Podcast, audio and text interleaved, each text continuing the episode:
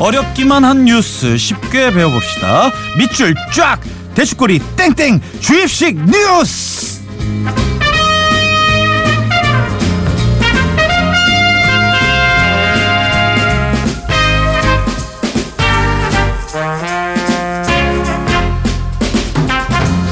굿모닝 FM의 personal 뉴스 트레이너 시사평론가 김성환 씨와 함께합니다. 어서 오십시오. 네, 안녕하세요. 와 선생님 반갑습니다. 네, 반갑습니다. 처음 뵙겠습니다. 가슴 떨려요. 예. 어, 영화 볼 때 봤던 아유, 배우랑 이렇게 너무 아이고. 잘생기셨어요. 고맙습니다. 어, 아침부터. 그렇게 너무 쑥스러워하신다. 네. 아니 그런 얘기를 들을 줄 몰랐거든요. 아, 이 진짜요? 예. 아, 제가 이, 어, 오늘 만나 뵌다고 생각해가지고 네. 미리 검색도 해봤어요. 아 정말로요? 결혼할 때 사진도 이렇게 딱 아. 이렇게 그것도 봤고요. 아이고 고맙습니다. 옛날에 어떤 영화에 출연하셨나 그런 것도 네. 제가 찾아보고 그랬어요. 별로, 별로 안 했죠 영화는. 아니요. DMZ도 나오고 했잖아요. 네. 잘 알고 있어요, 다. 와 대단하시네. 아니 근데 정말 뉴스하고 시사는 꽉 잡고 계신 분이라고 들었거든요. 아니 실제로 뵈니까 얼굴에 네. 이 여기 시사 써 있는 것 같은데 어 force가 아니, 정말 장난이 아니십니다. 마찬가지예요. 영화 이렇게 써 있어요, 아, 그래요? 얼굴에. 저는 뮤지컬 이런 줄 알았어요. 아 그래요? 아 죄송해요. 요즘 뮤지컬 하시죠? 예, 아, 아이고. 아 근데 오늘로 이 선거가 네. 딱 12일 남았거든요. 그러게요. 몇 번 자고 나면 선거 치러야 될 것 같은. 분위기예요. 근데 이제 다들 선거 공보물 받아보셨을 거예요. 네. 기자님 좀 어떻게 보셨나요? 어 봤어요. 열심히 살펴봤는데요. 음. 네네. 굉장히 재밌는 부분이 있어요. 어떤 거죠? 아, 정당도 크고 지지율도 높은 후보는 네. 선거 공범을 책자가 네. 굉장히 두툼해요. 근데 이게 뭐 다 돈이 좀 있기 네네네. 때문에 그런 거죠. 근데 다른 후보 같은 경우에 아무래도 정당도 없고 뭐 정당도 있다고는 하지만 사실은 뭐 의원도 없고 그런 음. 네. 정당은 어, 정부 보조금 받기도 좀 어렵고 그렇잖아요. 아. 그런 데는 진짜 아마 공범을 찾아보신 분들은 알겠지만 손바닥만한 크기 한 장, 음. 한 장이 전부예요. 맞아요. 그런 후보들도 있어가지고 이게 비냉빈 부익부가 심하구나 이런 생각도 와. 하게 됐고요. 또 군소 후보들 같은 경우가 별로 이렇게 주목을 못 받잖아요. 네. 선거라는 공간이 뭐 우리 유력 후보만 관심을 가지라 뭐 이런 건 아니잖아요. 그러니까 군소 후보 공약 중에 보면요. 네. 한 셋째 자녀까지 출산하면은 아파트 24평짜리 네. 어 내가 무상으로 임대 지원을 해주겠다 이런 네. 공약도 있어요. 네. 어, 좋잖아요. 아이 낳으면은 24평짜리. 그것도 더군다나, 어, 셋째는 24평, 넷째는 30, 33평, 어. 다섯째는 42평. 와, 나면 날수록 이제 평수가 어, 예. 넓어지네요. 그 아기 나서 그렇게 집 평수가 확 늘- 늘어나면은 그참 좋가, 좋을 것 같기도 한데 네. 근데 그 돈은 다 누가 대주지 이런 네. 걱정도 되고 그런 공약도 있어요. 한번 그렇죠. 살펴보시면 굉장히 재밌는 공약이 있으니까요. 맞아요. 공부는 열심히 한번 보십시오. 네. 야, 예, 그리고 그 다음 얘기 하셔야죠. 제가 저한테 뭐- 물어보셔야지. 네. 뭐 궁금한 물어보- 거 없어요? 저요? 아니, 말씀 그- 더 하실 줄 알고. 아, 그 아, 기다리고 기다렸습니다. 있었어요. 네. 네. 아니, 저는 얘기해 주, 해 주실 줄 알고 기다렸죠. 아, 아, 저한테 네. 너무 많은 걸 바라지 마세요. 아니, 이번에 그래서 이제 공범을 보고 난 다음에 네네. 어, 그래도 좀 비교가 안 된다. 이게 네. 후보 간에 다 공약이 비슷비슷해. 걱정하시는 분들 굉장히 많잖아요. 그런 분들을 위해서 제가 오늘 네. 후보별로 어떤 차이가 있는지 또 너무 큰 공약 얘기하면은 뭐 안보 이렇게 얘기하면 머리 막 딱딱 아프잖아요. 네, 그런 거 네. 말고 좀 쉬운 공약. 아, 우리 그러니까 생활에 그, 가장 예. 밀접하게 관련 있는 공약을 한번 말씀드릴게요. 공약들을 보면은 네. 다들 이렇게 비슷비슷해서 네. 결정하기가 되게 애매하고 막 어렵더라고요. 그래서 제가 네. 어, 일종의 팁을 좀 드리면은요. 네네. 어, 후보한테 속지 않는 방법? 오. 우리 대선 때마다 후보들이 막 거창한 공약 막 내세우잖아요. 네. 근데 나중에 한 2, 3년 지나고 나면 다 무슨 생각해요?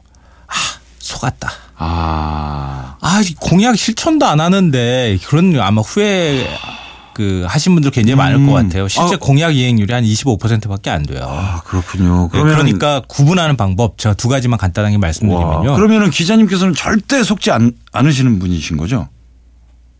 아니 뭐그 뭐 그, 런건 아니에요. 아, 예, 꼭 알겠습니다. 그렇다고 볼 수는 없어요. 네, 그래도- 뭐 그래도 최대한 안 속는 방법. 네.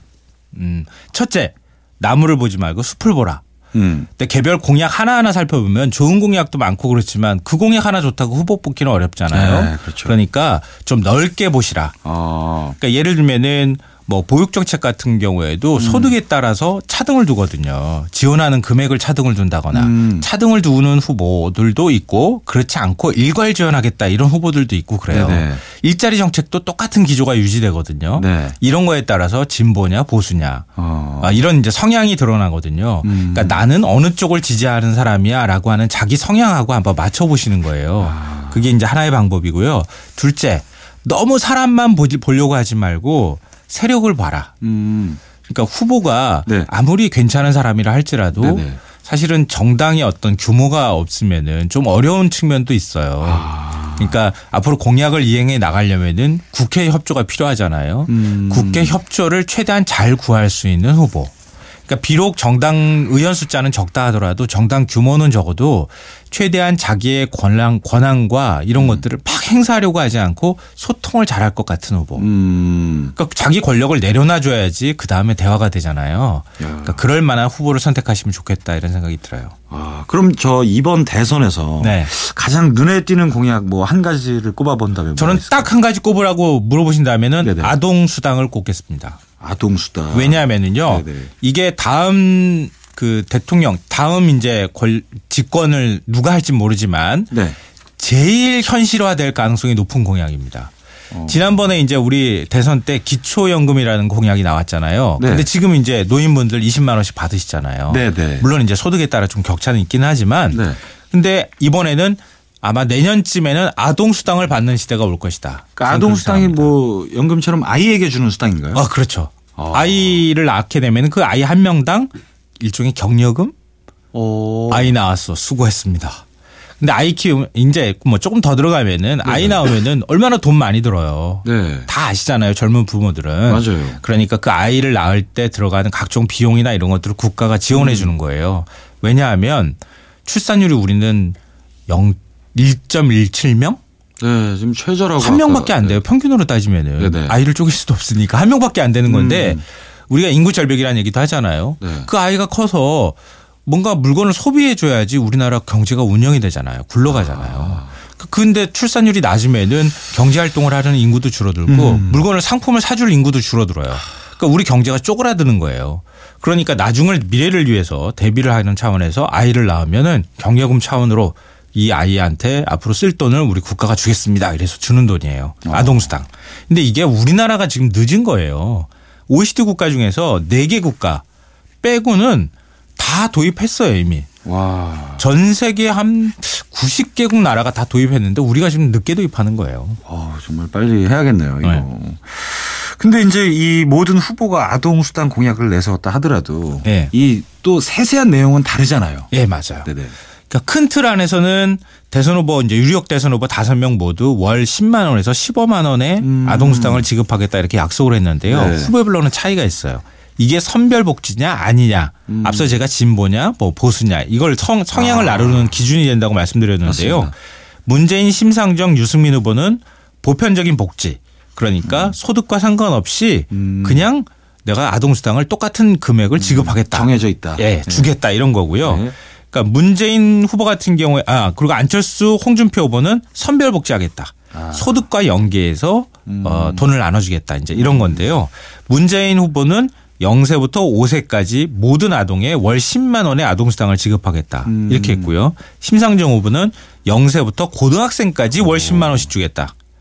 어, 유승민 후보는 초등 초등학생부터 고등학생까지 모두에게 월 10만 원을 주겠다. 음. 어 그리고 안철수 홍준표 후보는 좀 다르다고 말씀드렸잖아요. 네네. 안철수 후보는 0세부터 11세까지 월 10만 원을 주되 네. 소득 하위 80%만 주겠다. 아. 홍준표 후보는 초등학교부터 고등학생까지 소득 하위 50%의 음. 월 15만 원을 현금이 아니라 이 미래 양성 바우처라고 해서요. 바우처 개념으로 주겠다. 음. 각자 조금 조금씩 다 다르죠. 아. 그러니까 큰 틀에서 후보 간의 차이가 있더라도 세부 공약으로 들어가면 좀 차이가 있으니까 그걸 비교해서 선택하시면 됩니다. 후보를. 야, 근데 이게 저도 요즘 아이를 키우고 있어가지고 네. 좀더 이렇게 와닿는데 이 돈이 사실 더 많이 들잖아요. 아, 그렇죠. 10만 원은 어떻게 아이 한 명에 네네. 10만 원 들어가요. 분유값 정도도 될까? 근데 이 지금 이 아동 수당이 출산율을 높이는데 어떤 효과가 있을까요? 아, 그 참 고민스러운 부분인데요. 그렇다고 국가 재정이 튼튼하면 네. 뭐한 100만 원씩이라도 주고 싶죠. 음. 그러면은 아이도 더 많이 낳고 좋을 테니까. 네. 근데 재정은 한정이 돼 있잖아요. 네. 그리고 어, 아동 수당만 준다고 해서 출산율이 높아질 것 같아 보이지는 않아요. 음. 저도 그렇기 때문에 아동 수당만 주는 게 아니라 집에 일단 일찍 퇴근시켜 줘야 되잖아요. 네. 아이를 낳으려면 그죠? 왜 웃어요? 아니, 그렇죠. 일단 퇴근은 빨리 해야죠. 어, 그 칼퇴근을 어떻게 할 것이냐 네네. 이런 거에 관련이 돼 있고요. 그건 노동 시간하고도 또 관련이 돼 있고, 음. 어 아이 맡길 곳이 또 없으면 또 문제잖아요. 네. 그러니까 유치원과 아니면은 어린이집 공약도 따라가야 되고, 사교육비. 네, 사교육비 문제도 아주 심각하고요. 네네. 그래서 이 간단하게 국공립 어린이집 유치원 문제만 말씀드리면요. 네. 문재인 후보는 현재 24%인 국공립 이용률을 40%로 높여주겠다. 그러니까 더 많이 짓겠다는 얘기예요. 안철수 후보는 어린이집 20%, 유치원은 40%로 확대해주겠다. 오. 비슷한 것 같으면서도 좀 달라요. 어, 유승민 후보는 어, 국공립 법인, 직장, 뭐 이런 공공보육 시설에 아동의 그 이용률을 70%로 대폭 확대하겠다 이렇게 얘기했고요. 심상정 후보는 국공립 병설 유치원을 확대하고 직장 어린이집도 확대하고 어린이집 운영비를 직접 교부를 해서 어. 무상 보육을 실현하겠다. 이게 더 훨씬 나간 앞서 나간 네네. 공약이죠. 홍준표 후보는 국공립 어린이집을 확충하겠다고는 했지만 어느 정도 이용률을 높이겠다고 확정한 수치를 제시하지는 않았어요. 네. 그러니까 지금 우리가 공약을 볼 때 주의하실 부분이 앞서 말씀드린 것처럼 우리가 아동수당 공약이면 아동수당 공약 하나만 생각하시지 말고 아동수당과 일자리 문제, 노동 시간의 문제, 퇴근을 잘 시켜주는 후보 이게 네. 다 연결이 돼 있어요. 크게 하나로.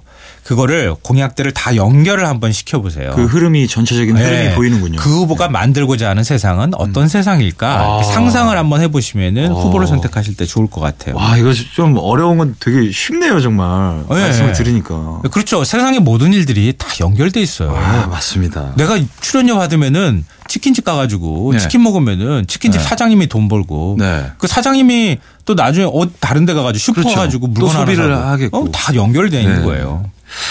아니, 근데 이 요즘 TV 토론 하잖아요. 네. 음, 일자리 정책에 대한 것도 이 후보별로 차이가 크더라고요. 네 맞아요. 네. 이거 근데 굉장히 어려운 문제인데요. 이것도 제가 큰 틀에서 말씀을 드리면은 네. 문재인 심상정 후보는 정부의 역할을 강조합니다. 음. 그동안에 기업들한테 일자리를 많이 늘리라고 네. 여러 가지 세금 감면 혜택도 주고 했는데 네. 일자리가 안 늘어났잖냐. 음. 이제는 정부가 적극적으로 역할을 하겠다. 음. 이런 거예요. 그래서 정부 주도하에 일자리를 뭐 81만 개를 만들겠다, 150만 개를 만들겠다 이런 이제 공약을 내세우고 있고요. 네. 어 그리고 안철수, 유승민, 홍준표 후보는 또 달라요. 음. 그러니까 격차에서 그러니까 비정규직과 정규직의 차이, 임금 격차 이런 부분엔 다 공감 대체적으로 하고 있는데요. 네. 그렇지만 일자리 주체는 아무래도 기업일 수밖에 네. 없는 거 아니냐. 정부가 아무리 만들려고 해도 정부가 만드는 거 한계가 있잖아요. 이이 세금이 또 들어가는 거니까. 음. 그러니까 기업들이 적극적으로 일자리를 만들 수 있도록 정부가 뒷받침을 해주겠다. 아. 규제를 완화시켜주겠다. 음. 뭐 이런 건데요. 이제 홍준표 후보하고 안철수 유승민 후보하고 또 차이가 있는 게 네. 홍준표 후보는 이게 다 강성노조 탓 때문에 아. 이런 일자리를 못 만들고 있는 것이다. 기업들이 음. 강성노조를 없애겠다거나 음. 아니면은 더 노동 유연화를 하겠다. 규제를 철폐하겠다. 이런 이제 공약들을 내세우고 있습니다. 아. 참 이게 참 복잡하네요. 네, 정말. 복잡하지만 또 큰 틀 안에서 생각을 해보시면 되는데요. 네. 일단은 문제를 제가 드리고 네. 그 다음에 다시 한번 얘기를 하도록 하죠. 네네. 문제 드리겠습니다. 예, 펼쳐주세요. 대선 후보들의 공약이 적혀 있는 책자. 앞서 제가 말씀드렸죠. 다 받- 받으셨을 거예요. 국가기관에서 국민에게 각종 후보의 활동 사항에 대해 널리 알리기 위해 발, 발행한 문서. 이 책자를 뭐라고 할까요? 선거 땡땡땡. 어. 이게 문제입니다. 자, 미니나 문자, 모바일 메신저로 정답 보내주세요. 문자는 샵 8000번, 긴 건 100원, 짧은 건 50원 정보 이용료 추가됩니다. 자, 정답, 선거 공보물 또는 공보물. 자, 8266님, 7707님, 6001님, 이경선님, 김권영님, 송록희님 모두 선물 보내드리고요. 아, 그리고 질문이 하나 들어왔어요. 어, 조혜민 님이 근데 아동수당과 지금 나오는 양육수당의 다른 점이 뭔가요? 어, 이거 참 재밌는 질문 올려주셨는데요. 우리 보통 지자체에서 출산 네네. 장려금 같은 거 주잖아요. 네네. 셋째 나오면 뭐 네. 천만 원 드리겠습니다. 네. 뭐 이런 거 있잖아요. 어, 어. 그건 지자체에서 주는 거죠. 그거하고는 다른 거고요. 아동수당은. 그리고 또 우리 무상보육 개념으로 음. 네. 보육 바우처로 지급되는 게 있어요. 네. 어린이집이랑 아니면은 유치원 같은 경우가 그런 경우에는 어, 유치원비를 깎아주잖아요. 네. 깎아준다고 생각하는 개념이 아니라 정부에서 지원을 해주는 거거든요. 그렇죠. 만큼 네. 그런 게 또 있고 그거와 아동수당은 별도로 또 돈을 주겠다. 이거예요. 아 그거 아동수당 예, 다 다른 거예요. 그거 이외에 더 추가로 네, 더 추가로 주겠다는 건데요. 아. 그러니까 어 그래서 일부에서는 그런 얘기도 해요. 이걸 하나로 통합하면 어떨까? 음. 그런 얘기도 사실은 합니다. 어, 뭐 괜히 더 복잡해질 거 없이. 네, 여러 가지 복잡한 거 만들지 말고 크게 네. 하나로 탁 해가지고 딱 주면은 좋지 않겠나? 뭐 이런 얘기도 하는데 아. 그거는 앞으로 어떻게 정확하게 지급할지는 좀 봐야 될 것 같아요. 네. 아 근데 저는 개인적으로 질문이 있는데 네. 이게 보통 저도 뭐 예- 예전에 고등학교 때 뭐 반장 선거 나가면 네. 뭐 이런 재밌는 공약을 어, 하잖아요. 공약하죠. 뭐 소개팅 여학교랑 소개팅을 주, 주선하겠다 뭐 네. 이런 공약들을 했는데 이번 후보들은 뭐 재밌는 공약 없을까요? 있어요. 아 있어요. 있는데요. 네네. 미팅 같은 거 주선하면 참 좋겠는데 그런 건 아직 없는 것 같고요. 네. 어, 재미있는 거 몇 가지만 말씀드리면 홍준표 후보 같은 경우에는 온 가족이 함께 즐길 수 있는 해상 복합 낚시 타운을 만들겠다 그랬어요. 낚시 팬들 굉장히 많으시잖아요. 어, 예. 그런 분들이 즐길 수 있는 공간들을 만들고 어민 소득 증대에도 기여하겠다 음. 이런 거 있고요. 유승민 후보는 어르신 자서전 공약을 내놨어요. 음. 이게 뭐냐면은 우리 한국 현대사를 직접 겪으신 우리 어르신들한테 자서전을 쓸 수 있도록 지원해 주겠다. 음. 이런 거고요. 그리고 어, 문재인 후보는 당신의 휴양지를 만들겠다는 건데요. 예. 우리 공공기관 연수원을 개방해서 싼 값에 이용할 수 있도록 해주겠다. 어. 안철수 후보는 과일 닥터, 우유 닥터를 만들겠다 그래서 돌봄 교실에 과일 간식을 지원하고 유제품 급식비를 지원하겠다. 예. 어, 심상정 음, 심상정 후보는 착한 장례식장을 만들겠다 이런 어. 공약도 내세웠습니다. 자 여러분 공약 잘 들으셨죠? 꼼꼼히 잘 보시고 소중한 한 표 꼭 행사하시길